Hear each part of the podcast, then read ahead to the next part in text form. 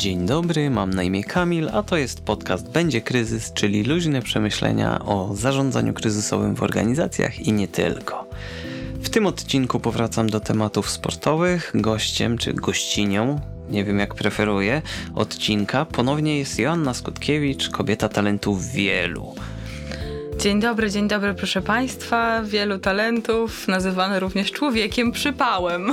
Bardzo mi miło. No tak, i a propos przypałów, podzielimy się opowieściami e, z życia wziętymi, o kryzysach e, w trakcie zawodów, a może nawet i treningu, bo to jak wiadomo, życie pisze różne fantastyczne, fantastyczne scenariusze. To może zacznijmy od ciebie, Asiu. Bardzo chętnie, ponieważ mam w zanadrzu bardzo dużo historii, jeżeli chodzi o przypały. E, I takim w sumie największym przypałem sportowym, o których mogę opowiedzieć, to są moje kolki. E, historię z kolkami mam ogromną, ponieważ przez bardzo wiele lat borykałam się z bardzo uporczywymi e, kolkami, które występowały i podczas treningów biegowych, i podczas zawodów. I podczas zawodów były one na tyle problematyczne, że ja właściwie nie byłam w stanie ukończyć zawodów triatlonowych w spokoju fizycznym, ponieważ ściskało mnie i kłuło wszędzie i zaczerpywałam, nie wiem czy to się tak mówi, ale e, bardzo wielu rad od bardzo wielu specjalistów, którzy na przykład kazali mi e, odstawiać gluten, robić jakieś badania na nietolerancje pokarmowe, robiłam dwie gastroskopie, e, robiłam jakieś mnóstwo, mnóstwo najróżniejszych badań i właściwie już gastrologowie w pewnym momencie załamywali ręce i mówili, że jeżeli badania nic nie wykażą, no to jedynym ratunkiem dla mnie jest przyjmowanie jakiegoś sterydu na jelita do końca życia co absolutnie mi się nie uśmiechało. Natomiast y, ludzie bardziej sportowi radzili mi na przykład, żebym, na przykład sugerowali, że obżeram się pewnie przed zawodami. Jest to dla mnie bardzo czuły punkt, więc y, oczywiście robiłam sobie guilt tripa wielkiego w tym zakresie i faktycznie bardzo mocno zwracano tę uwagę. No i niestety poskutkowało to tym, że właściwie treningi robiłam biegowe co najmniej lekko na głodniaka, I właściwie na zawodach też po pierwsze wiedziałam, że nie mogę nic zjeść na zawodach, bo będzie tragedia, a po drugie też zawsze startowałam, nawet na długich zawodach, lekko na głodniaka. E, co było okropne, ponieważ... E, średni pomysł. Bardzo średni. średni, ale to faktycznie była jedyna szansa, żeby w ogóle zawody jakoś tam ukończyć i nie umrzeć na pościskanie wszystkich wnętrzności, bo właściwie taki ból to jest trudno opisać. To jest po prostu przekręcenie się wnętrzności i to w bardzo bardzo różnych miejscach, bo nie tylko tak e, typowo na brzuchu, ale też na przykład przy obojczyku, na plecach, taki kłujący ból, jakby ktoś wbijał gwóźdź. No i przyznam szczerze, że przez co najmniej trzy sezony doskonale wiedziałam o tym, że to jest tak naprawdę jedyny czynnik, przez który ja być może kiedyś świadomie i dobrowolnie zrezygnuję ze sportu, bo po prostu tego nie wyrobię. To było tak strasznie uciążliwe, no bo jednak jeżeli miałam powiedzmy 4-5 treningów biegowych w tygodniu i każdy musiałam robić po pierwsze na głodniaka, po drugie nigdy nie wiedziałam, czy dokończę ten trening, nie dlatego, że na przykład wydolnościowo mi brakowało, tylko dlatego, że w pewnym momencie przestałam móc biec i jeszcze zawsze mnie przy tym dusiło i to tak autentycznie dusiło, jakby coś mi ściskało wnętrzności odpowiadające za oddychanie i nie byłam w stanie nabrać e, powietrza. E, I faktycznie było to no, potwornie problematyczne i też dużym problemem było to, że tak naprawdę e, ogromne niezrozumienie to wywoływało, bo w sumie wydawało mi się, że tylko ja jedna mam taki problem na całym świecie i że skoro lekarze nie są w stanie mi z tym doradzić, a inni sportowcy właśnie na przykład mówią mi, że pewnie się obżeram przed treningiem, albo ewentualnie jeszcze też słyszałam coś takiego, że pewnie za mocno jadę na rowerze w triatlonie i dlatego nie mogę dobiec bez kolki, że pewnie, no bo ja zawsze miałam rower mocny, więc y, niektórzy mi sugerowali, że ja po prostu pewnie za mocno cisnę na rowerze i dlatego nie mogę dobiec w spokoju y, fizycznym tego biegu, co również mi się bardzo nie podobało, bo no nie chciałam rezygnować z mocnego ciśnięcia na rowerze na rzecz tego, żeby lepiej pobiec. No i w końcu do brzegu problem rozwiązał fizjoterapeuta Maciej Czarny, którego z tego miejsca bardzo serdecznie pozdrawiam, bo pewnie uratował moją y, w cudzysłowie karierę sportową, karierę sportową zupełnie. E, trafiłam do niego z bólem kolana. Co również było zabawną historią, bo przez przeszło dwa tygodnie, chyba już trzeci tydzień albo czwarty być może nawet, bolało mnie kolano i bolało mnie ono coraz bardziej. Byłam u dwóch ortopedów. Jeden powiedział, że łąkotka jest cała, więc kiedyś tam przejdzie. Mam smarować jakimiś tam fenistilami, czy znaczy nie fenistilami, tylko jakimiś tam czymś tam. E, a drugi ortopeda, co uważam za skandaliczne, e, dał mi jakieś nazwisko swojej znajomej, homeopatki i kazał mi od kupić maść ze ślimaka, więc wyszłam potwornie zażenowana z tego gabinetu, ale też bardzo zrezygnowana, bo już ledwo stawałam na nogę. E, I wtedy moja koleżanka z treningów pływackich, Ola Sypniewska, którą z tego miejsca również bardzo pozdrawiam, bo gdyby nie ona, to bym do Maćka Czarnego nie trafiła, poleciła mi właśnie owego magika. I trafiłam do Macieja Czarnego z tym bolancem kolanem i Maciej tak naprawdę po tych trzech tygodniach rozwiązał problem w jakieś 10 minut i to właściwie e, nie dotknąwszy mojej nogi więcej niż dwa razy, tylko gdzieś tam mnie pościskał przy obojczykach, gdzieś tam na plecach i kolano magicznie odpuściło. I badając mnie, zapytał mnie również, czy aby nie mam kolek. Więc wtedy zrobiłam coś takiego mniej więcej, o panie... I on zapytał, co to znaczy, a znaczyło to nie mniej, nie więcej jak tylko to, że kolki właśnie były moim przeogromnym problemem życiowym. I on tak nonszalancko powiedział, że a, spoko, rozwiążemy ten problem też. A ja, no jasne, fajnie, jesteś miłym człowiekiem, wiesz, myślę, że się polubimy, ale no, raczej nie mam wielkich nadziei, że ci się to uda, bo ja tutaj od trzech lat już z tym walczę i no niestety sytuacja raczej się nie poprawia. No a ten skubaniec w trzy wizyty rozwiązał mi rzeczywiście ten problem, a okazało się, że miałam po prostu pościskaną przeponę powięziami. I to jest coś, czego właściwie ortopedzi nie są w stanie rozwiązać, bo myślę, że większość ortopedów w ogóle nie bardzo sobie zdaje sprawę z tego, że powięzi mają tak ogromne znaczenie. Więc y, gadałam strasznie długo, ale faktycznie jest to problem, który bardzo, bardzo mi leżał na sercu i na przeponie. No tak, była to sytuacja kryzysowa, bo nie mogłaś trenować w pełni, na zawodach też nie mogłaś biegać w pełni, także Dobrze, że Maciek się znalazł. Zresztą ja odnośnie Macieja, u którego jutro mam wizytę. Zazdroszczę. Kalendarz mi właśnie wyskoczył. Ale mm, miałem taką sytuację, że na półmaratonie w Gdyni chyba ze dwa lata temu próbowałem wystartować, znaczy wystartowałem z ambitnym celem przebiegnięcia dystansu w tempie w okolicach życiówki e, i na trzecim kilometrze poczułem palący ból w pachwinie. Stwierdziłem, że nie jestem w stanie chodzić, dokuśtykałem z powrotem, nie jestem w stanie biec e, i z chodzeniem też był problem. Dokuśtykałem e, do punktu startu, mm, cały zapłakany, zasmarkany, no bo ambicja i tak dalej. E, no i miałem takie szczęście, że udało mi się następnego nie właściwie miałem umówioną wcześniej tą wizytę u Macieja. Trafiłem do niego z bólem e, przywodziciela, przyczepu przywodziciela, jak się okazało. Mm, Maciek e, popracował na powięziach. W ogóle nie zaczął, nie zaczął od tej nogi, tylko zrobił badanie całościowe, spojrzał. Mm, ja nie prostuję lewego łokcia z różnych przyczyn. I spojrzał i do mnie mówi: To jest od tego łokcia. No, oczywiście mm, potraktowałem go wzrokiem zarezerwowanym dla wariatów i, i jakichś psychopatów. Stwierdziłem, tak, tak, no pewnie masz rację.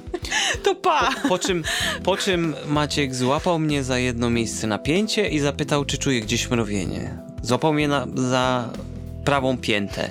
I pyta, czy czuję gdzieś mrowienie. Ja mówię, że mi palce mrowią w lewej ręce. On mówi, no, widzisz, mówiłem. No i popracował, popracował i na koniec wizyty pytam to, e, kiedy mogę wrócić do treningu, spodziewając się odpowiedzi, no tydzień, dwa odpocznij. Mówi, no jutro idź pobiegaj. I było dobrze już od tej no, pory? ja się e, mentalnie puknąłem w głowę, ale mówię, dobra, zobaczymy jak będzie jutro. Już wychodząc z gabinetu czułem, że jest zdecydowanie lepiej, że ta noga się rozluźniła, że ten problem zniknął albo przynajmniej się zmniejszył, a następnego dnia faktycznie poszedłem biegać. A właśnie, Magic. Tak, ja wiele osób. dotyk. Tak, wiele osób wysyłałam do Macieja i no, nigdy się nie zdarzyła osoba niezadowolona. Zwykle właśnie wracali do mnie z takimi opiniami, że o mój Boże, co tutaj się wydarzyło. E, jedna dziewczyna zdobyła Mistrzostwo Świata w grupie wiekowej w triatlonie, po tym jak Maciej rozwiązał jej również problem z kolkami, a jak wysłałam jednego znajomego, zresztą teraz naszego również drużynowego kolegę w Endur Team, Jakuba, e, to przyszedł potem na basen następnego dnia i powiedział, że ten Maciej to jest jakiś szarlatan. No tak, ale to, co robi, działa. Tak, dokładnie. I to działa na innym poziomie niż tylko Niż psychika. tak. Bo no, ból sam z siebie tak nie znika, chyba że Maciej jest e, jakimś naprawdę zręcznym hipnotyzerem. Tak. Ale Co nie jest podejrz- wykluczone. No, Zapytam o to jutro. dobrze, koniecznie.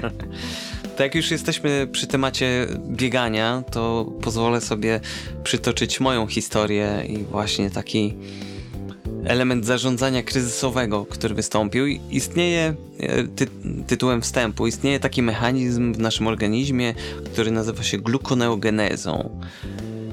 I objawia się to czymś takim, że organizm nasz potrafi kwas mlekowy, który wydzieli w mięśniach, przetworzyć w wątrobie na glukozę. To tak bardzo zgrubne i pewnie wielu ludzi, którzy się znają na tym lepiej niż ja, właśnie zaczyna wyrywać sobie włosów.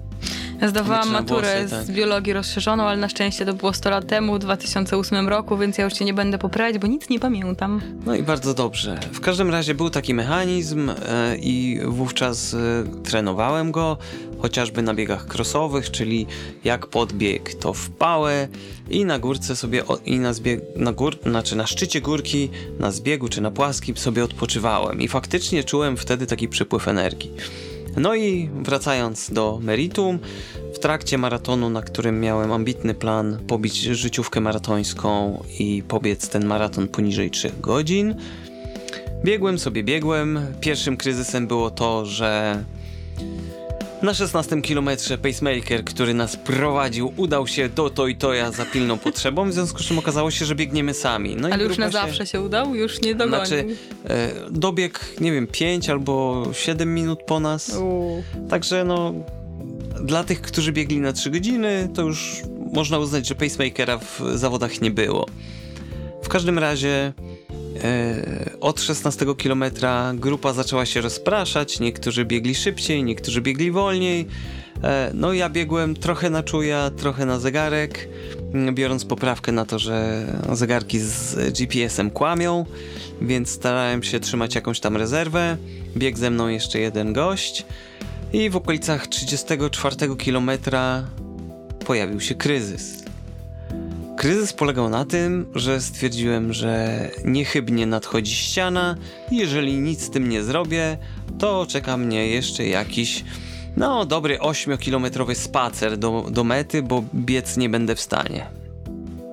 I zauważyłem, że dobiegamy do wzniesienia.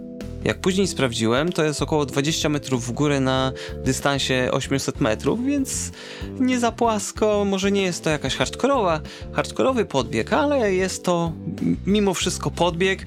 Na 34 kilometrze maratonu to już się wydaje gigantyczną ścianą do podbiegnięcia. Wtedy już nawet krawężnik jest pod biegiem. Tak. I wpadłem na genialny pomysł. Glukoneogeneza na pomoc. Co zrobiłem? Pocisnąłem pod tą górkę.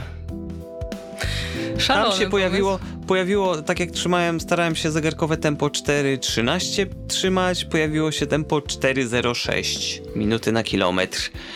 I Ale tylko byłeś w stanie sobie usłyszałem... przypomnieć w ogóle jeszcze takie te. Nie, sprawdziłem. Przed, sprawdziłem, sprawdziłem przed odcinkiem, znaczy przed nagraniem jeszcze, że, że, że tak to się właśnie rozłożyło. I pamiętam tylko jęk tego kolegi, który ze mną biegł i e, niezbyt centr, e, cenzuralny okrzyk, który ja e, trochę ocenzuruję. No chyba cię pogięło. Tak czy owak, pod górkę kolegę zgubiłem, e, na górce zwolniłem do tempa założonego i okazało się, że biegnie się lżej, a po chwili poczułem przypływ energii, no i stwierdziłem, że teraz to już po prostu choćbym miał paść, to dobiegnę. W okolicach 39 km, czy nawet 40 już prawie, przyszedł kolejny kryzys, gdzie czułem, że biegnę 6 minut 30 sekund na kilometr i że po prostu, no, już mogę się pożegnać z marzeniami o dobiegnięciu poniżej 3 godzin, bo przecież mam za mały bufor i tak dalej. No ale stwierdziłem, dobra, cisnę co te nogi mogą. Jak minąłem znacznik e, 41 kilometra, to stwierdziłem, że teraz to już po prostu najwyżej padnę przed metą trudno. Pocisnąłem te moje 6.30, no może już nawet 6, no tak mi się udało przyspieszyć. Dobiegłem do mety, byłem blady, musiałem złapać się barierki i dopiero potem, e, oczywiście, przebiegając przez metę, wyłączyłem zegarek. To jest podstawa. Bo jakbym miał paść, to bym po, potem nie miałbym tego, tych zawodów zapisanych jak trzeba i to, to, dopiero byłby kryzys. już, tak, wyłączanie Garmina. tak. E, złapałem się tych barierek, trochę się uspokoiłem, spojrzałem na zegarek. 2.58.13. Późniejsza analiza pokazała, że ostatni kilometr przebiegłem w tempie 3 minuty e, 45 sekund na kilometr, więc do tych 6 minut, o których mówiłem przed chwilą, było bardzo, bardzo daleko. Ale właśnie znajomość te, takiej techniki jak te, to, to podciągnięcie, jak to niektórzy biegacze, e, tak jak e, Radosław Dudycz nazywali, faktycznie pomaga. To jest taka trochę darmowa energia, taki da darmowy zastrzyk tej energii, który pojawia się prawie natychmiast po tym, jak zrobimy to podciągnięcie i trochę zwolnimy. Chyba, że jednak umrzesz. Jedno z dwóch. To wtedy już będzie bez różnicy. No tak, jak człowiek umarł, to No. już nie należy ani A do świata umarł, ten żywych, nie ani, żyje, ani także- do świata tak, martwych. tak, tak. Ale przestrzelić tempo o 2,5 minuty, to powiem ci moje uszanowanko, szacunek ludzi ulicy. No, to kwestia tego, że Garmin tym razem trochę mniej przekłamywał niż miał, bo żeby, żeby złamać 3 godziny trzeba biec y, 4 minuty 15 sekund na kilometr, tak mniej więcej i jest mały buforek w tym, tak? No więc ja średnio pobiegłem po 4,13. Niby niewielka różnica, ale na odcinku 42 km i 195 metrów robi różnicę. Zaiste. Tak. W rzeczy samej. To co, może czas na ciebie znowu? Dobrze. Jeżeli chodzi o mnie i właśnie o takie zrywy niepodległościowe i umieranie lub nieumieranie, to ja mogę na przykład opowiedzieć o swoim drugim starcie na dystansie jednej i drugiej Ironmana, który nastąpił w Gdyni. E, W roku 2018 wystartowałam w Gdyni i miał to być mój najlepszy start w życiu właściwie i miałam tam lecieć na życiówkę. Życiówka była niezła, gdyż moja życiówka na dystansie jednej drugiej Ironmana wynosi 4,42 i jest zrobiona co prawda na trasie, którą ma, która ma skróconą, e, skrócony dystans rowerowy, ale ma wydłużony dystans biegowy. Więc y, mogę... Tym gorzej dla ciebie. Tak, więc mogę odważnie przypuszczać, że na dystansie wymierzonym byłaby nawet odrobinę lepsza, chociaż oczywiście to jest gdybologia i dyskusja akademicka, Tak. póki nie sprawdzę, to nie wiem. Możemy uprzedzić jeszcze od razu hejterów, powiemy, że pływanie jest w rzece z prądem. Ach, właśnie, właśnie, tak. E, więc wracając do e, historii, żeby już hejterzy się uspokoili, to wystartowałam w Gdyni i muszę przyznać, że faktycznie miałam formę życiową wówczas. I jeszcze była taka śmieszna historia, ponieważ dzień wcześniej wypożyczyłam sobie dysk i pierwszy raz w życiu jechałam na dysku i jakiś miałam fantastyczny pomysł, żeby sobie przejechać na tym dysku i okazało się, że fantastycznie mi się jedzie na tym dysku nawet do tego stopnia świetnie, że pierwszy raz w życiu zabrakło mi przełożeń na kasecie. I nawet zaczęłam kombinować, żeby zmienić sobie kasetę na nieco cięższą, co było poronionym pomysłem dzień przed najważniejszym startem w sezonie i No być tak, może najważniejszym w życiu. tak. Na szczęście nie udało mi się znaleźć tej kasety, więc zostawiłam tak jak jest. No ale powiem szczerze, że byłam naprawdę bardzo, bardzo, bardzo dobrej myśli, jeżeli chodzi o ten start. No bo faktycznie i Training Peaks, wszelkie wskazania i też moje samopoczucie pokazywało, że no jeszcze tak dobrze nie było. I dzień przed Ironmanem Gdyńskim jest dniem bardzo, bardzo intensywnym, ponieważ mieliśmy odprawę jako prosi osobną, więc musieliśmy pojawić się na określoną godzinę w hotelu, w którym mieliśmy taką no, ponadgodzinną odprawę. E, Potem mieliśmy jeszcze takie pokazywanie się na miejscu startu i tam musieliśmy sobie jeszcze przebiec po dywanie i tam poprzybijać piątki z ludźmi. Musieliśmy wstawić oczywiście rowery do strefy zmian. Ogólnie no, bardzo intensywny dzień. Było bardzo ciepło i ja czułam pod koniec dnia, że boli mnie głowa w taki bardzo charakterystyczny dla moich zatok niestety sposób. No ale stwierdziłam, że okej, okay, jestem zmęczona, jestem zagrzana, pewnie stres, adrenalina i tak dalej. Nie ma się pewnie czym przejmować, będzie okej. Okay. No i niestety następnego dnia rano już mnie bardzo bolała głowa i stwierdziłam, no dobra, okej, okay, spoko, stres i tak dalej. No ale niestety również bardzo charakterystycznie dla moich zatok czułam się, kiedy już przyszłam na ten start, bo nic konkretnego mi nie dolegało, a jednak jakby nie chciało mi się startować. I to było coś już takiego bardzo niepokojącego. No niemniej wystartowałam. Popłynęłam bardzo dobrze, bo dopłynęłam z dziewczynami, które mają znacznie lepsze życiówki w pływaniu niż ja.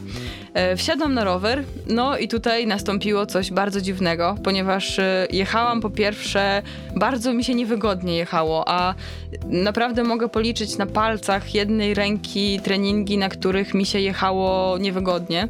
E, czy to na czasówce, czy na przełajówce, czy na szosówce. Raczej tak nie jest. Raczej u mnie jest tak, że mnie się jedzie albo dobrze, albo bardzo dobrze, a na tych zawodach niestety nie jechało mi się dobrze. No ale pomyślałam sobie, że okej, okay, wylazłam dopiero z wody, mam 90 km do przejechania, rozkręcę się, nie ma co panikować. No ale niestety moc się w ogóle nie rozkręcała i to już była dla mnie niepokojąca rzecz. Jak wjechałam na Marszewską, to już miałam absolutnie dosyć tego dystansu, a y, na Marszewskiej miałam wówczas kłoma zrobionego jakoś bardzo niedawno. I to już naprawdę mnie mocno zaniepokoiło. I niestety... Może jeszcze powiedzmy, co to jest ulica Marszewska. Ulica Marszewska to jest bardzo długi podjazd, który jest, no powiedzmy, dosyć łagodny, ale ma takie bardzo niełagodne również zmarszczki, rzekłabym. I tego podjazdu jest, nie wiem, z dwa kilometry? Dwa, dwa. Dwa, dwa nawet. No właśnie, i ja tam wówczas nawet wjeżdżałam normalnie na blacie, jakoś tam w miarę bez, bez bólu. No a na tej czasówce było mi bardzo, bardzo ciężko. I właściwie po jakichś 50 kilometrach na rowerze, kiedy dawałam się wyprzedzać wszystkim, kiedy miałam moc właściwie jak na rozjeździe, a tętna nie miałam bynajmniej jak na rozjeździe, już wiedziałam, że coś jest bardzo nie tak i stwierdziłam, że no chyba trzeba kończyć tę zabawę. I na szczęście to była, na szczęście, a może nawet nie na szczęście, mieliśmy jedną pętlę rowerową, więc nie miałam się jak wycofać i żartowałam sobie, bo przejeżdżałam wówczas chyba na 70 kilometrze obok swojego domu na Chważnie i tak sobie żartowałam, jak sobie trenowałam, że a, jak mi się już znudzi ten dystans ironmański, to sobie zjadę na chatę. Tak. I naprawdę byłam bym tego bardzo bliska, gdyby nie to, że mój ówczesny chłopak e, czekał na mecie, więc stwierdziłam, że nie, no bez sensu i co. Nawet nie mam klucza do domu. nie mam nawet jak zadzwonić, więc no będzie mega przypał. Lepiej już wrócić do tej strefy zmian. Więc e, dojechałam do tej strefy zmian, ale jadąc byłam święcie przekonana już na 100%, że kończę już y, ten dystans. W końcu się tak zrobiło, że nie skończyłam, że jeszcze pobiegłam 7 kilometrów, ale wyłącznie dlatego, że na Władysława IV, właściwie jak zjeżdżałam, zjechałam z Witomina i rozpętał się jakiś totalny atmosferyczny Armagedon i zaczęło potwornie lać. I miałam wypożyczony kask od kolegi. Jeżeli Adrian słuchasz tego, to bardzo ci dziękuję raz jeszcze za wypożyczenie kasku czasowego. I miałam szybkę, więc absolutnie nic nie widziałam. Jechałam taka złożona na tej czasówce, już totalnie zrezygnowana. Walce się nie zgadzały, samopoczucie się nie zgadzało, noga nie podawała. No i jeszcze ten pogodowy Armagedon, więc myślę, no świetnie, super świetnie, już gorzej być nie może. No ale okazało się, że jednak może być gorzej, ponieważ na ulicy Władysława IV mm, najwyraźniej wpadłam kołem w jakąś ogromną dziurę, jakoś przed centrum handlowym Batory w Gdyni i wyleciałam w powietrze razem z tym rowerem. Mój rower znalazł się jakieś z 5 metrów ode mnie, e, przekoziołkowawszy w powietrzu i ja również przekoziołkowawszy znalazłam się jakoś w ogóle po drugiej stronie ulicy. Wolontariusze zaczęli do mnie lecieć, e, kibice tak samo, bo byli przerażeni, co się stało. Ja tylko pamiętam, że leciałam w takim slow motion i myślałam sobie, Boże, tylko żeby tego kasku nie roztrzaskać. no tak, Więc... pożyczony. Podarłam sobie strój za 8 stów na plecach, nowiusieńki. Podarłam sobie oczywiście kolana, ale kasku na szczęście nie naruszyłam. I to tak mi strasznie podbiło adrenalinę, że dojechałam do tej strefy zmian i jakoś tak siłą rozpędu założyłam te buty i jeszcze pobiegłam. I pamiętam, że biegłam jakoś tam, nie wiem, po 4.30, więc jeszcze spoko. I rozmawiałam sobie z Bartkiem, yy, z Zyńkiem, czyli z Bartkiem Zychem. Również go pozdrawiam, jeżeli tego słyszy, jeżeli to słyszy, ponieważ no dzięki niemu jeszcze przebiegłam te 7 kilometrów, ale właściwie jak ludzie mi jakieś tam brawo bili albo mi kibicowali, to ja tylko im odpowiadałam, ja zaraz schodzę, ale dzięki. no i faktycznie po 7 kilometrach postanowiłam zejść, bo e, z moich obliczeń wynikało, że już e, czasu nie będę miała fajnego. E, już taki, że będę miała już bardzo niefajny czas. Samopoczucie miałam tragiczne, okropne i stwierdziłam, że po prostu nie ma sensu się już męczyć. No i jak się okazało, była to bardzo dobra decyzja, ponieważ, e, no szczerze mówiąc, nie wiem co to było. Czy po prostu nie trafiłam z formą i przestrzeliłam ją jakoś tak e, dramatycznie. W każdym razie następnego dnia jeszcze poszłam na basen i kompletnie źle mi się pływało. Wylazłam, wróciłam do domu, poszłam spać, przespałam chyba pół dnia. Następnego dnia czułam się równie tragicznie i w środę również tragicznie się czułam i pamiętam, że cały tydzień był dla mnie taki bardzo niepokojący zdrowotnie, to znaczy nic konkretnego się nie działo, nie czułam się tak chora, y, sensu stricto, ale na przykład nie byłam w stanie podbić tętna wyżej niż 120 uderzeń na minutę. I na przykład jak wyszłam no, na... To może być oznaka albo infekcji, albo jakiegoś przetrenowania. Takiego hardkorowego już. W każdym razie jak wzięłam przełajówkę i pojechałam sobie do lasu, to nawet jak jechałam na podjeździe, to miałam tętno 112, a już się dusiłam a może wtedy taka nieźle. Forma. Nie, to niestety nie była forma, tylko to była naprawdę totalna, totalna bomba, której no, podobnej bomby nigdy w życiu nie przeżyłam i to mnie trzymało no, z półtora tygodnia co najmniej. Chociaż uważam, że yy, no, to, co się potem działo z moją formą, jakieś takie dziwne fluktuacje zdrowotne również były yy, jeszcze pochodną tego wszystkiego i znowu strasznie długo gadałam. A to jeszcze może trochę pogadaj, bo powiedziałaś, że zrobiłaś też przy okazji jakiś przypał w Bydgoszczy. Tak, no ja jestem człowiek przypał, więc chyba nie da się u mnie wystartować w zawodach bez żadnego przypału. Chociaż właściwie bydgoskich zawodów chyba nie mogę nazwać przypałem. W każdym razie również byłam w dobrej formie, ale bardzo się stresowałam tym debiutem w jednej, drugiej Ironmana. I pamiętam, że dzień przed zawodami miałam chyba jakiś już ściśnięty ze stresu żołądek i ogólnie byłam zaaferowana różnymi rzeczami, ponieważ też był to bardzo intensywny dzień i w ogóle mi się nie chciało jeść. I nie dość, że bolało mnie śródstopie i trochę się niepokoiłam tym, że w ogóle nie będę w stanie biec, to jeszcze właśnie totalnie nie byłam głodna, nie miałam w ogóle apetytu i zjadłam, nie wiem, może z 1300 kalorii przez cały dzień.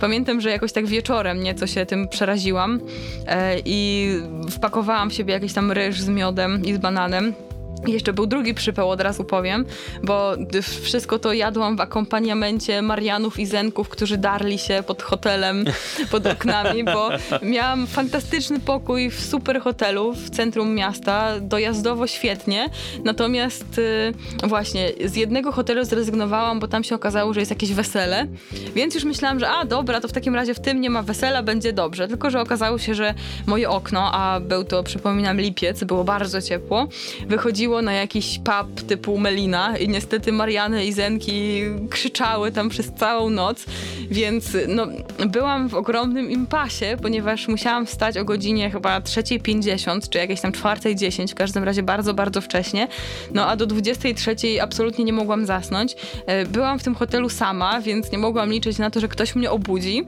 e, więc i też nie miałam żadnych zatyczek do uszu, no bo po co? Więc pamiętam, że wtedy w desperacji uratowałam się kulkami z papieru toaletowego wciśniętymi w uszy i miałam nadzieję, że po prostu mi wypadną w nocy i że dzięki temu usłyszę budzik. Na szczęście tak się stało, ale nie mogę powiedzieć, żebym jakoś specjalnie ten sposób polecała. W ale bardzo razie... ładnie zaimprowizowałaś. Tak. Sytuacji kryzysowej. Zarządzanie kryzysowe. No stwierdziłam, że będzie to łatwiejsze niż szarpanie się z Marianami i Zenkami. Tam chyba jakiś mecz się rozgrywał, więc wiedziałam, że z meczem no to niestety żaden nie wygra. Więc wracając już do Bydgoszczy, właśnie zjadłam te ryże z miodami i tak dalej, wyposażyłam się w wiele żeli, które powiedzmy miałam jakoś tam przetrenowane wcześniej na treningach, więc wydawało mi się, że już przypału nie będzie. No i muszę przyznać, że do drugiej pętli biegowej byłam przekonana, że dystans jednej, drugiej Ironmana to zdecydowanie jest mój dystans. Ja wówczas startowałam głównie, właściwie jedynie na dystansach jednej ósmej, jednej czwartej oraz na sprincie i olimpijce, czyli w sporcie z draftingiem. I to było no jak zupełnie inna dyscyplina. Więc y, jak wystartowałam na tej jednej, drugiej Ironmana, gdzie intensywność była, powiedziałabym, sympatyczna. Było, no było szybko, ale było naprawdę fajnie pod kontrolą. Tam popłynęłam sobie bardzo dobrze. Y, potem jechałam jakoś tam na 220 watów i naprawdę było super fajnie i mogłabym tak jechać cały dzień. Y, dojechałam z fajną średnią, miałam 36,6 średnią na tych 90 kilometrach. E, no i zeszłam na bieganie i biegłam chyba po 4,25 i myślę sobie, Boże, jest jakiś dzień totalnego konia wyścigowego. No nie spodziewałam się, że będzie aż tak super. Tam ludzie mi kibicowali, ja im tam machałam, uśmiechałam się i myślę sobie, Jezus Maria, jakiś time of my life dzisiaj następuje. I to była chyba druga z czterech pętli biegowych i nagle tak poczułam, że uuu, chyba silnik się skończył, już zaciąga jakiś syf ostatni z baku, niestety.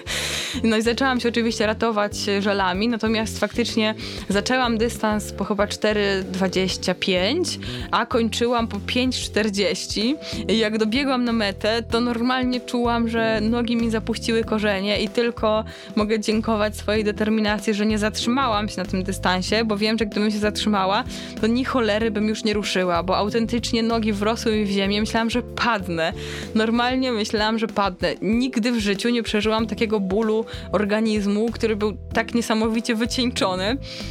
No i czy to był kryzys? No y, oczywiście był, natomiast y, pewnie mogłam go uniknąć właśnie nie głodząc się dzień przed zawodami, jednak wciskając w siebie, tylko że trochę też się bałam tych kolek, nie ukrywam, które niby już były zażegnane, ale stwierdziłam, że a, może trzeba jednak posłuchać organizmu i w razie czego się podratować żelami. No ale okazuje się, że jednak organizm, który jest poddawany wysiłkowi niekoniecznie jakieś sygnały takie wiarygodne odbiera, jednak trzeba mu trochę pomóc. No i też na pewno to, że nie trenowałam aż takich specyficznych zakładek. Zdarzało mi się na przykład robić dwie no na przykład stówę na rowerze i potem jeszcze 8 do 12 kilometrów biegu. No niemniej 12 kilometrów to nie jest 22 czy 23 no tak. nawet. Także bardzo dobrze wspominam te zawody i mam nadzieję, że jeszcze będzie mi dane powtórzenie tych zawodów i ukończenie ich w jeszcze lepszym czasie, no bo zawody w Bydgoszczy to jest klasa sama w sobie i naprawdę jestem super zaszczycona i zadowolona, że ciągle mnie chłopaki zapraszają na ten triatlon, więc z tego miejsca również bardzo ich pozdrawiam i bardzo im dziękuję za to. No to skoro jesteśmy przy tematach okołobrzuchowych, tak to nazwijmy, żywieniowych. Ciągle. Ciągle, tak. Mm, to ja wspomnę o dosyć dziwnym biegu na 10 km, w którym zrobiłem swoją życiówkę na 5 i na 10 km. To jest w ogóle ciekawostka. E, I właśnie tu dochodzimy do tematu żywienia i jedzenia dziwnych rzeczy niesprawdzonych przed zawodami. Nie wiem dlaczego, wpadłem na genialny pomysł, żeby w dniu biegu, to był nocny bieg świętojański, start o godzinie 23.59, e, wpadłem na taki pomysł, żeby przez większość dnia żywić się humusem. E, no, humus w dużej mierze oparty na cieciorce, która jest warzywem strączkowym e, i nazwijmy to delikatnie, że jest gazogenna. no nie jest to grochówka, ale mimo wszystko propsuje no, ten tak, ale ilość przyjętego humusu no, zrobiła swoje. W każdym razie już w trakcie rozgrzewki czułem, że mam dopalacz. E, Wychodzę. E, tak, i zaczęło, zaczęły się zawody e, i była sytuacja dziwna, bo e, to był bieg, który ja już spisałem na straty. Trener zresztą mi napisał, że mam podejść e, bez stresu do tego biegu, że mam się wyluzować i zobaczyć po prostu co będzie, chociaż Tomek wie, że stać mnie na życiówkę. No i jak odczytałem tego SMS-a, to sobie pomyślałem, tak, bez presji, zupełnie. No, w każdym razie wracając do biegu, jak zacząłem biec, to zacząłem prukać. I tak, kto biegł nocny bieg świętojański w 2018 roku, ten wie, że podbieg pod ulicę Kielecką nie należy do najprzyjemniejszych, oj nie. Kto nie biegł biegu, to również to wie. Tak, ulica Kielecka to jest mniej więcej 2 km pod górę. Jest hardkorowa. Bolą, bolą te dwa kilometry tego podbiegu. W każdym razie starałem się trzymać gdzieś na boku, nie korzystałem z, z biegu w grupie, żeby chronić się trochę przed wiatrem. Właśnie, bo wstydziłem się tego, e, że cały czas prukam, bo bieg na zaciśniętym zwieraczu byłby co najmniej ciężki. To przed wiatrem chroniłeś chyba współbiegnących bardziej. Przed wiatrami, tak, ich chroniłem. W każdym razie do, dobiegłem do tej górki, no i e, było kawałek płaskiego i potem zaczął się zbieg. No i na zbiegu miałem wrażenie, że następny bąk nie będzie tylko bąkiem. Jakkolwiek obrzydliwie to nie brzmi. W każdym razie biegłem, biegłem, no w pewnym momencie odważyłem się trochę upuścić gazów znowu. No i tak biegłem, biegłem, ryzykując od czasu do czasu, aż dobiegłem. I gdy dobiegałem, do, gdy dobiegałem do mety, e, byłem pewien, że pierwszy toj toj za metą jest mój, albo nawet kawałek trawy z krzakiem. E, niemniej, jak przebiegłem przez metę i zobaczyłem z jakim czasem dobiegłem, było to 37 minut 36 sekund, czyli życiówka, no, o, ła, ładnie po, popchnięta.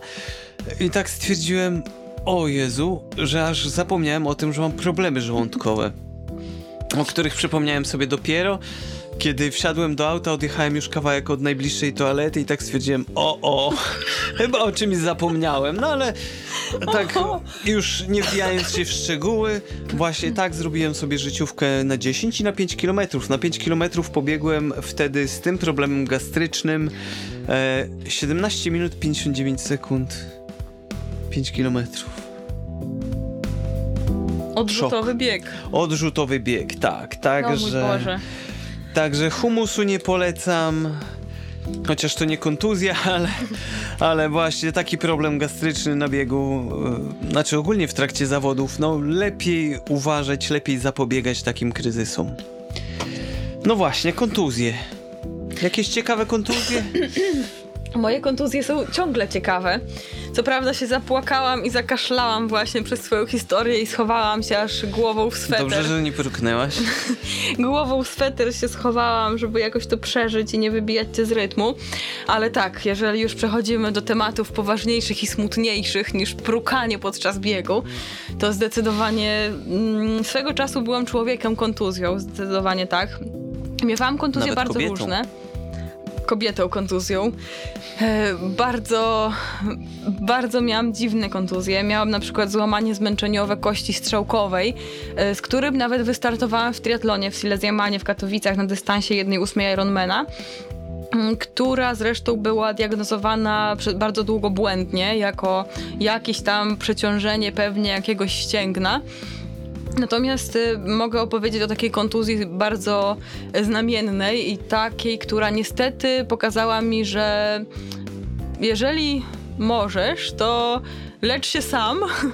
I generalnie, kurczę, nie za bardzo ufam lekarzom od czasu tej kontuzji, bo bardzo dużo czasu i fatygi i też takiego działania na własną rękę kosztowało mnie zdiagnozowanie poprawne tej kontuzji e, i dojście do tego, w jaki sposób trzeba ją uleczyć, ponieważ Miałam w 2016 roku bardzo, bardzo dobry czas treningowy, zwłaszcza jeżeli chodzi o pływanie. I pamiętam, że tego lutowego dnia e, poszłam na basen i walnęłam 8 km rano na basenie. Potem po południu pojechałam znowu na basen. Nie patrz tak na mnie, Kamilu. Ludzie tak nie pływają. Jestem rybą. Przynajmniej normalni ludzie tak nie pływają. Kontynuując i nie przejmując się tymi zgryźliwymi komentarzami, które sugerują, że jestem zwierzęciem. Hejtuję, bo zazdroszczę. Wiem. Kontynuując, poszłam potem po południu. Nie lubisz dygresji? Na basen. Nie przejmuję się tymi twoimi zgryzotami. E, poszłam na basen i zrobiłam jeszcze 6 kilometrów. I co ty na to, panie Kamilu? 14 w ciągu dnia? Tak, było to 14 Tyle kilometrów. pływałem mniej więcej w dwa tygodnie. Więc kontynuując cały czas, wróciłam do domu i pamiętam, że to był pierwszy dzień od jakiegoś tam dosyć długiego czasu, kiedy padał śnieg. Musiałam wtedy wyjść z psami, a mieszkałam na drugim piętrze i miałam takie schody jak latarnia morska, czyli takie kręcone i dosyć wysokie, niezbyt y, user-friendly, powiedziałabym. Więc jak wróciłam z tego basenu, to zanim wzięłam psy, przebrałam się w buty bardzo fajne do biegania po śniegu, po błocie i tak dalej. Mat kloły z, takimi, z takim bardzo agresywnym, wysokim bieżnikiem. Wzięłam psy i niestety mój głupi smoczek i moja już świętej pamięci nie, też nie specjalnie mądrzejsza Rastusia usłyszały psa mojej sąsiadki, który mieszka na pierwszym piętrze, czyli pod nami. I chciały się do niego wyrwać, tylko, że były na smyczach, a ja je trzymałam dosyć ciasno i byłam już mocno zmęczona po tych dwóch treningach i pociągnęły mnie na tych schodach i niestety prawa noga mi poleciała w bok. E, I psy poszły dalej, i właściwie trzy czwarte mojego ciała poszło dalej, a ta noga niestety została na tych schodach. No i dosyć hardkorowo ją sobie skręciłam.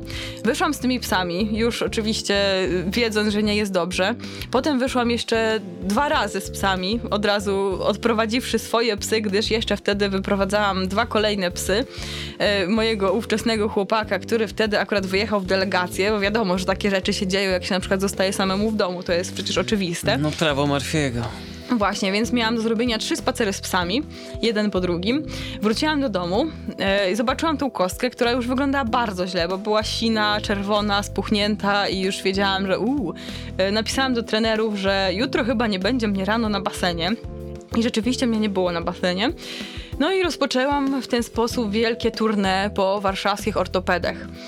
No i to jest rzeczywiście historia niezwykle sfrikowana, ponieważ y, wtedy miałam ogromną determinację do tego, żeby jak najszybciej wrócić do treningu. No i takie skręcenie nogi było mi bardzo, bardzo nie na rękę. Więc pamiętam, że po następnego dnia po tej kontuzji byłam u ortopedy, który był ortopedą sportowym.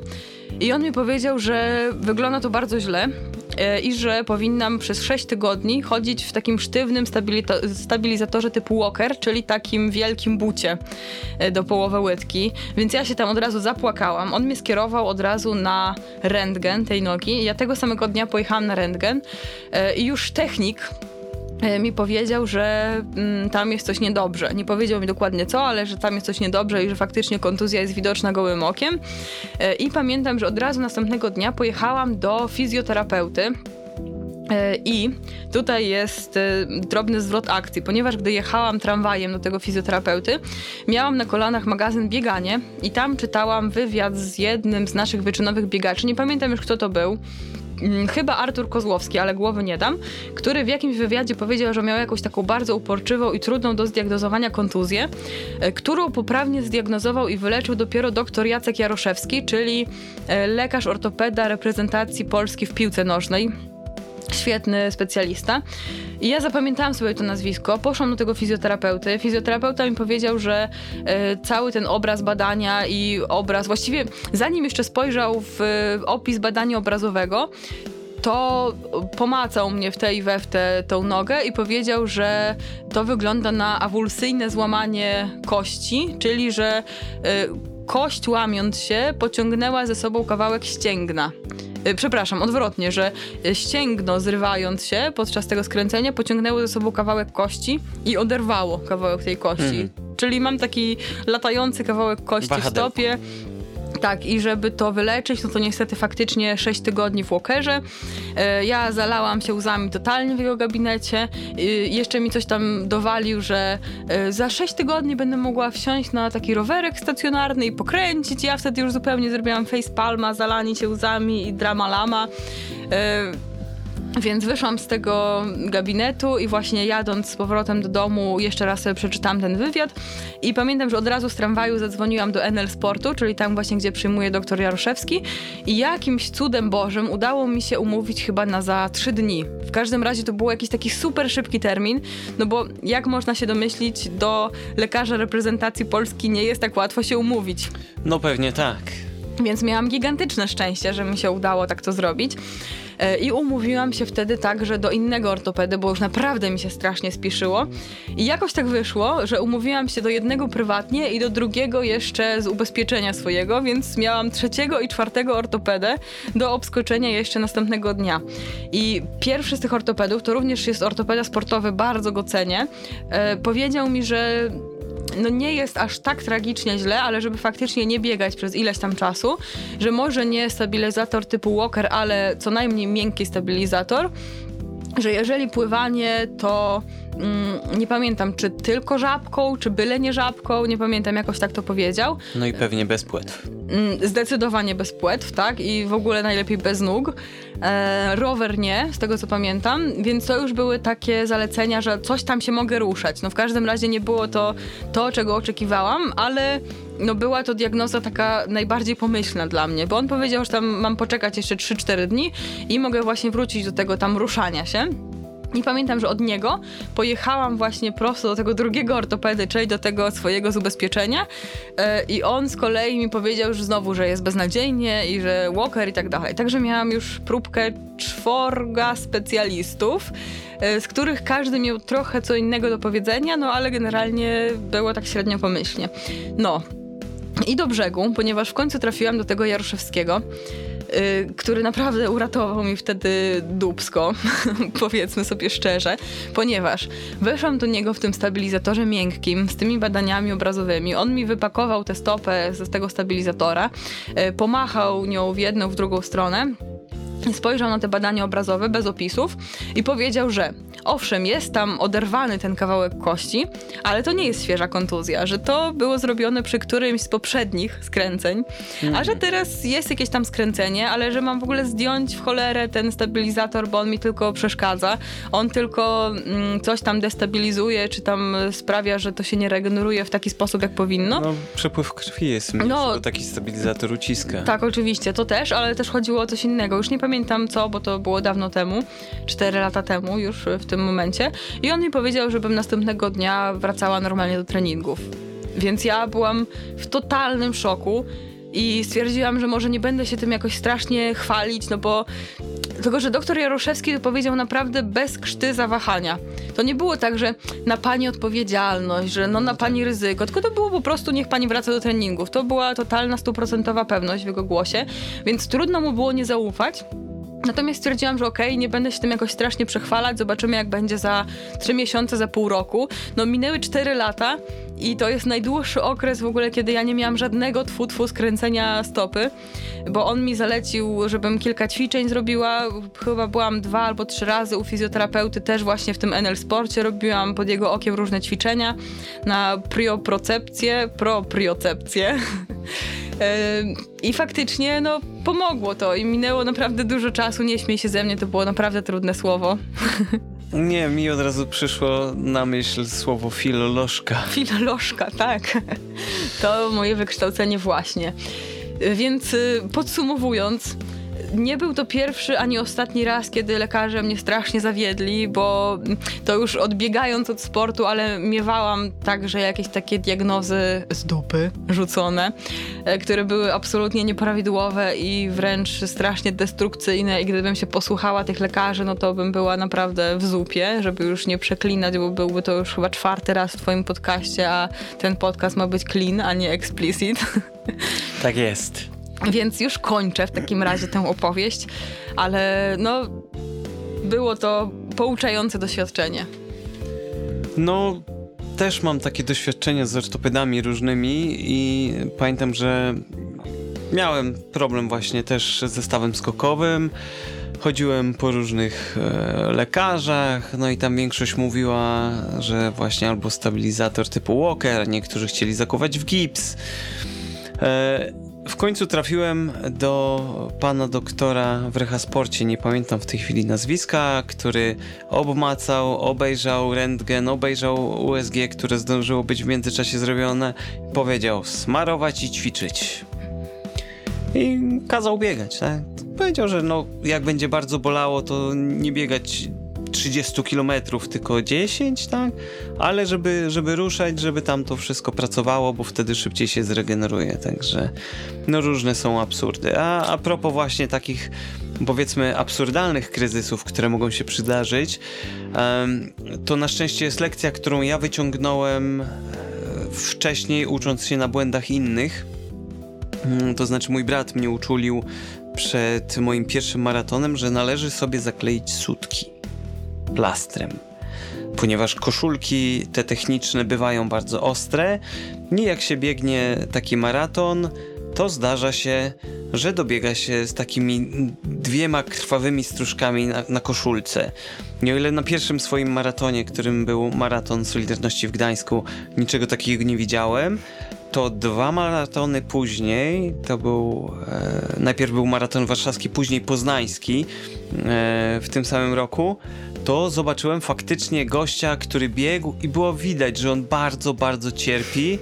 Ja bym w tym momencie po prostu zdjął koszulkę, no ale ja byłem właśnie przygotowany na ten kryzys, dzięki temu, że brat mnie ostrzegł i miałem zaklejone plastrem papierowym sutki, nie miałem absolutnie żadnego problemu. Lucky I to takie trochę, trochę absurdalne, prawda? Ale to jest, to jest rzecz, o której biegasz dopiero zaczynający. No biegam 10 km, nic się nie dzieje, tak? To jaka różnica będzie przy 40? Okazuje się, że kolosalna, bo taka spocona koszulka techniczna potrafi drzeć skórę całkiem skutecznie. Tak, ogólnie to, co odrobineczkę przeszkadza na dystansie 10 czy 15 km, to na dystansie Ironmana czy właśnie maratonu już jest problemem nie do przejścia. Tak. No, tak samo przy doborze obuwia, tak? To, to, już mówiliśmy zresztą w poprzednim odcinku, w którym gościłaś, że jeżeli tylko coś odrobinkę ciśnie w butach, to nie można myśleć, że przecież e, ułożą się. Nie, nie ułożą się. Im dłuższy będzie dystans, tym bardziej się nie ułożą. Także właśnie. Niestety. No, z absurdalnych historii to ty podejrzewam masz jeszcze dobrą do opowiedzenia.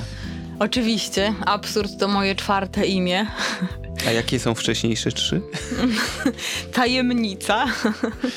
Dobrze, to jedno. E, Joanna to, to, to pewnie drugie. też drugie, tak? Tak, a coś by się jeszcze wymyśliło. Przypał? o, tak, to w sumie trochę męskie, ale niech będzie. Przypałuwa? Przypałuwa może być, tak. Jeżeli chodzi o absurdy, to zdecydowanie myślę, że mogłabym tutaj opowiedzieć, e, wyszedłby z tego odcinek trzygodzinny. Myślę, że już nikt nie chciałby tego słuchać, ale w sumie taka najbardziej przypałowa, absurdalna sytuacja była wtedy, kiedy startowałam na jednej ósmej Ironmana w Ślesinie i były to zawody naprawdę bardzo udane dla Byłem, mnie. Byłem, kibicowałem, bo Monika wtedy, moja małżonka, startowała. Były zawody naprawdę udane i dobrze je wspominam mimo wszystko, ale e, było dobrze aż do ostatniej prostej, jak się okazało, przed metą, ale że jest to prosta przed metą nie wiedziałam, ponieważ nie miałam niestety czasu, żeby zapoznać się z trasą przed zawodami, ale słuchałam bardzo uważnie odprawy. I na odprawie powiedziano, że mamy do zrobienia dwie pętle biegu i dobieg do mety.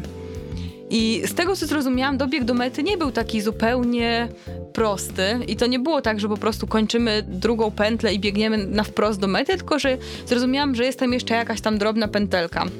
No i niestety e, wolontariusze oferowali nam, e, żeby po każdej pętli biegowej otrzymywać taką bransoletkę z jakimś tak, tam kolorkiem. na nadgarstek. Tak. No ale pomyślałam sobie, że no bez przesady, no przecież są dwie pętle, więc no chyba nie muszę zbierać jakichś tam opasek, bransoletek, no bo do dwóch I to jeszcze umiem tu policzyć. mamy przykład złego zarządzania kryzysowego. Tak. Bo jeżeli jest jakiś mechanizm, żeby nam ułatwić działanie, trzeba, trzeba z, niego skorzystać. skorzystać. Właśnie.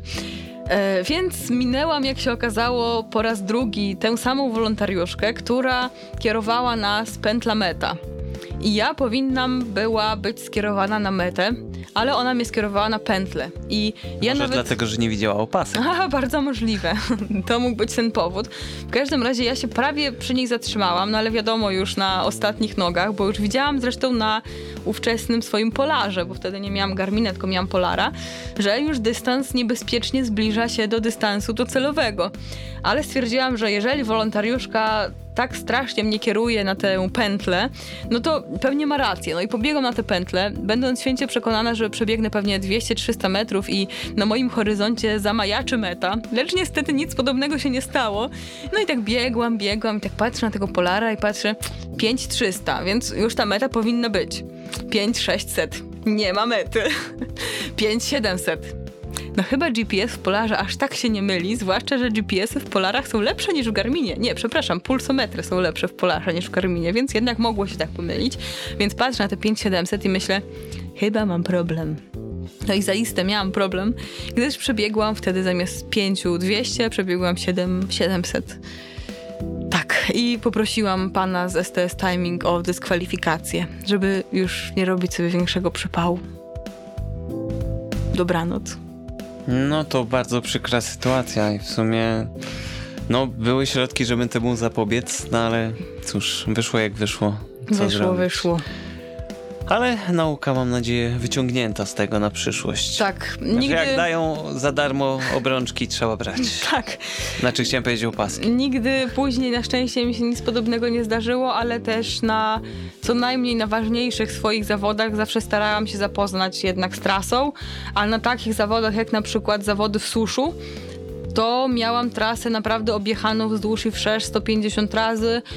Yy, No tam była zresztą krótka pętla, ale no, na nic mi się to nie zdało, bo jak rymsłam raz w suszu, to wbiłam sobie korbę w jedno kolano, a karbonowe śliczne nowiutkie koło w drugie kolano. Już nie takie śliczne były, jak się wbiło. Mm, Jak się wbiło, to śliczne nie było. I znowu zaczynamy ramo- ry- rypować. Ramo- A to niechybnie oznacza, że czas zmierzać ku końcowi. Dziękuję Asi za to, że po raz kolejny wystąpiła w odcinku. To miał być odcinek w sumie poważny, wyszło trochę zwykle. inaczej. E, tak czy owak, dziękuję za wysłuchanie tego odcinka. Zapraszam już na kolejne. W kolejnym poruszę temat e, trudniejszy, ponieważ opowiem co nieco o depresji. To jest odcinek trochę spóźniony. Miał być wypuszczony 23 lutego w związku ze Światowym Dniem Walki z Depresją. No ale jest opóźnienie malutkie, niemniej treści będą poważne. I mam nadzieję, że komuś ten następny odcinek się przyda, tak jak pewnie ten się przyda, żeby unikać kryzysów w sporcie. Dziękuję bardzo i do usłyszenia. Dziękuję również i za zaproszenie również dziękuję. Jesteśmy szalenie produktywni ostatnio. Tak strasznie, że już wysiadła mi gardło.